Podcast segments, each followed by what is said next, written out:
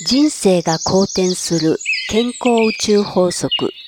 いい加減なリズムに乗る。をお届けするポッドキャストです。今日は起業家たちの心構えを配信しているナオトさんとの対談です。引き寄せの法則。ではスタートです。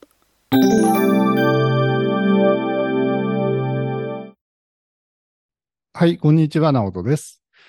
今日はゲストをお招きしています。健康リズムカウンセラーのミサオさんをお招きして、引き寄せの法則について話してみようかなと思っています。よろしくお願いします。よろしくお願いしますはい。引き寄せの法則って、最近僕もポッドキャストでいろいろ勉強してお話ししてるんですけど、ミサオさんはどう考えておられますかね？引き寄せの法則について。引き寄せの法則って、まあ、なんだろうな、いろんな分野でこう、使える話じゃないかなと思うんですよね。で、ナオトさんもよく発信されてるように、いろんな説をね、唱える方もいらっしゃるので、まあ、今ここでお話しすることが全てではないということを前提の上で、あのね、お互いにお話ししていけたらなと思うんですよね。曖昧な部分が多いところがある分野ですよね。そうですね。これは、まあ、エイブラハムの法則とも言われてる部分で、結構、なんだろう、火付け役としては、本田健さんの翻訳本が結構有名だったりするじゃないですかね、今のところ。はい。あれは僕も読みました。はい。あの辺をきっかけに、引き寄せの法則について関心持たれた方も多いんじゃないかなっていう気がするんですね。特に今、望んだことがなかなかこう実現しないなとか、うまくいかないんだよなっていう方も結構いらっしゃるんじゃないでしょうかね。直人さんどうですかね？そうですね。実践している方もいっぱいいらっしゃるんでしょうけど、うん。その中でやっぱり本当にこの考えたこと、望みが実現する人と、思ったように望みが叶わない人がいらっしゃるみたいですよね。その辺はどんな風に直人さん捉えてますか？この望みの強さみたいのもあるんですかね。確かにね、エネルギー的な問題だから、その強さっていう部分ではね、確かに該当する部分もあるかなと思うんですけど、どうなんだろう。あの、人間のこの意識って、その健在意識の部分と潜在意識の部分ってありますよね。はいはい、あります。で、よく言われてるのは健在意識が5%ぐらいで、潜在意識が95%。うん。ってよく言われてますね。うん。で、ほぼほぼ、あの、潜在意識が決定権持ってんじゃないかっていうようなことをよく言われてますよね。はい。ということは、まあ、こうしたいなっていう思いは誰しも持ってると思うんですけど、アクセルは踏んでるんだけど、でも、こうんうんの潜在意識の中で、やっぱりそれって無理じゃないとか。なんかそういうね、ブレーキうん。がかかるような思いを、あの、根っこの方に抱えてたとしたら、あの、アクセルを踏んでるのにブレーキかけてるから、結局現実動かないわけですよね。うんうんうん。あ、それは大きいかもしれないですよね。それって気がつかないか、気がつきにくいか、うん、どうなんだそう。ですよね。潜在意識って自分で考えてるわけじゃなくて、無意識でこう染み込んでるもんだから、そこを変えるのが大変なんですかね？だと思いますね。だってう、ん自分で無意識にやってることってなかなか自分で認識できないじゃないですか、普段。確かに。ね。うんうん。だって何気にやってることが、あの、もう体に染み込んでることだとしたら、意識もせずにやってるわけでしょ、自分が。うんそうですね。だから、よっぽどなんか変な癖でもない限り、周りがちょっと、それおかしいんじゃないとか、あえて疑問で聞いてくる人ってそうそういないと思うんですよね。どうですかね？やっぱり潜在意識を変えなくちゃいけないってことですよね。やっぱそこの自分の本当に望んでること、あの、表向きの体裁じゃなくって、うん本心で自分がこうなりたいって思う部分ですよね。うんうんうん。例えば、収入を増やしたいっていう望みがあったとして、それを潜在意識でも望めるように、潜在意識で意識を塗り替えていくっていうことが必要なんですかね。うん、まあ、それができれば理想なんでしょうけど、うん。なかなかそれが多分うまくいかないんじゃないかな。実践されてもうまくいかない人は多分そこにつまずいてるんですよね、おそらく。どうすればうまくいくんですかね？ねえ、これはなんか究極の課題かな。そうですね。あ、でもん僕は結構、あ、お金が入ってくるとかそういうのは置いといて、内面的には今すごく成功してると思うんですよね。うん。おそらく潜在意識も潜在意識と同じ望みを出せてるような気がするんですよね。やっぱりそういう状態になると自分がこう考えた方向にほぼほぼ進んでいくじゃないですか。そうですね。最近は直人さんも一生懸命こうね、発信の方もされてるし、こうやりたい方向を少しずつこう広げながら、いろんなことにこうチャレンジして進んでいられるから素晴らしいなと思ってたんですよね。あありがとうございます。まあ必死ですけど。直人さん、この引き寄せの法則を学び出してからなんか変わったとことかありますか？ご自身で気づいた点とか。自分の自己肯定感とか、周りに対する接し方が変わってきました。おー、すごい。どういうふうな接し方が変わりましたか？感謝できるようになりましたね。誰に対しても感謝できるようになりました。すごいじゃないですか。そうですね。内面だけなんですけど、いや、でもそれってすんごく大事なことで、当たり前なことに感謝できる人ってなかなかいるようでいないんですよ。うんちょっと前の自分から見たら、すごい変化だと思いますよ。なんか具体例あります？これ、あ、これ、こんなことあったみたいな。感謝の具体例ですか？うん、うん。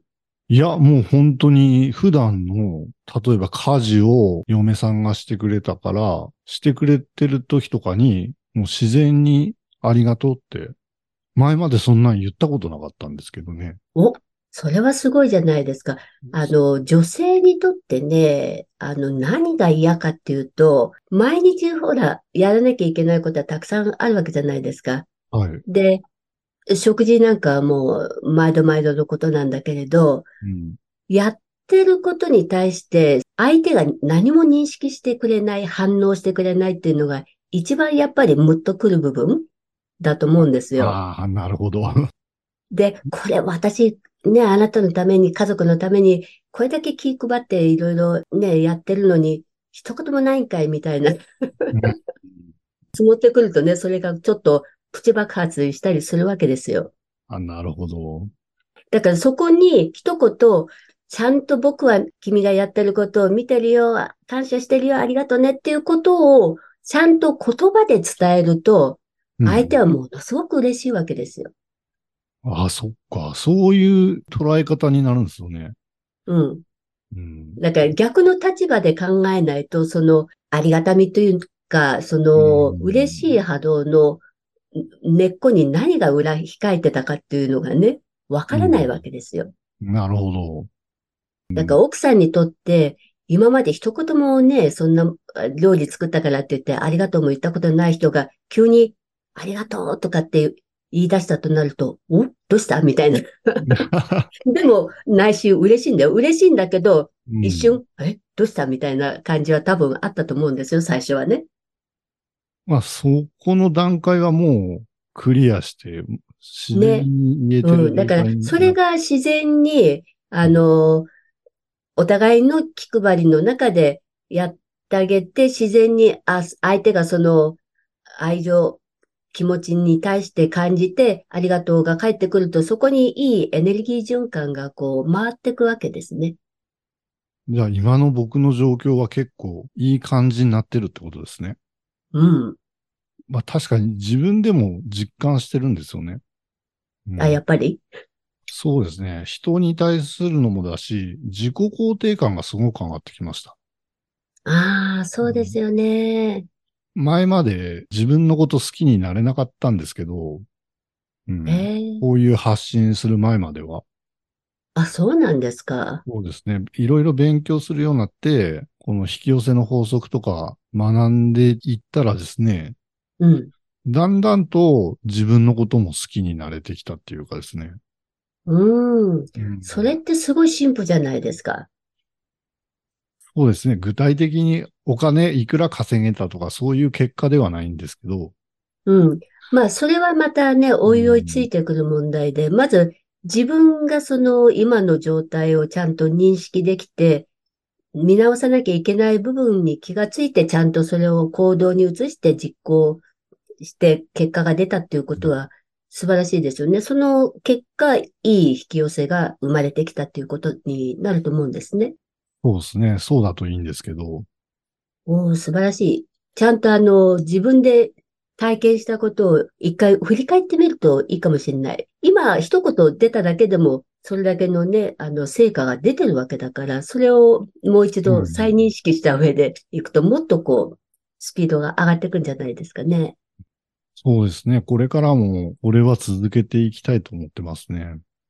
ぜひぜひ、うん。私もいろんなところでね、もう、ありがとう、感謝をね、いっぱいこう、言ってあげたいなと思って、周りにいる人とか、まあ、うちの方は田舎なんで人が少ないんですよ。だから人が少ないから、その分、猫ちゃんたちとか、あの、うん虫ちゃんたちとか、お花ちゃんたちにお声かけしてるんですよ、今。いや、でも、それもいいですよね。やっぱり、動物だって植物だって、みんな元は波動で一緒ですからね。そうそうそうそうう。んだからね、あの、ちゃんといい子ね、こんなに大きくなっちゃったのとか、あの、親より子供の方がでかくなってる時期で、今成長期だからすごいんですよ。ビューンと伸びてきてて。うん。ね、毎日ね、こうやって なでなでしてあげるとね、伸びが早い。いいですね。だからそれくらい意識の問題っていうのは大きいと思うんですね。そこまでいけたらいいですよね。いろんなもの。人だけじゃなくて、自分の持ってるものとか、そうそうそう。例えば、家に住んでたら、家に住んでることに感謝したり、うん。ベッドで寝れることに感謝したり、そこまでできたら、なおいいよね。なおいいですよ。うんそれをね、例えば、あの、最近は特に自然災害が多いじゃないですか。はい。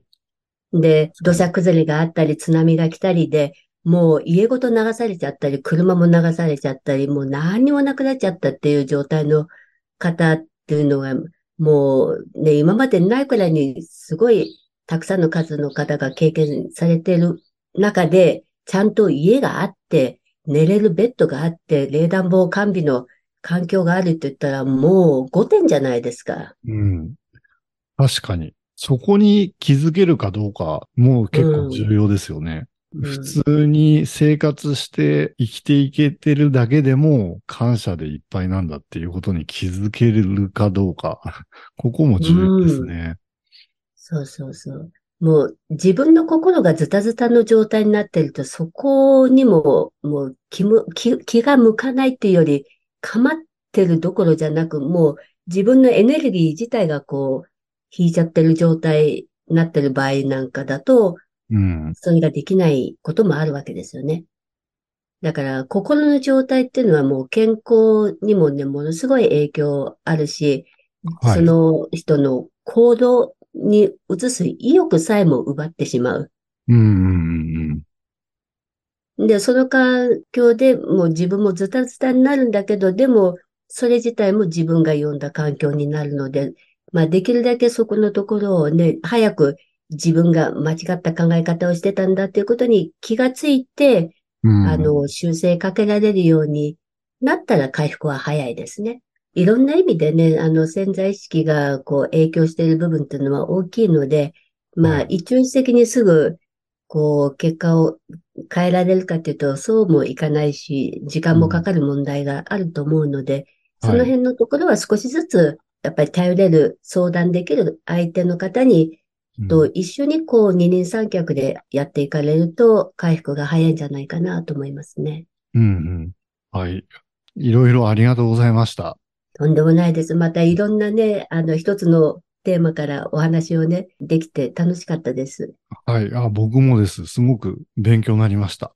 こちらの方こそはい。またよろしくお願いします。ありがとうございます。はい。今日のゲストは、健康リズムカウンセラーのミサオさんでした。どうもありがとうございました。ありがとうございました。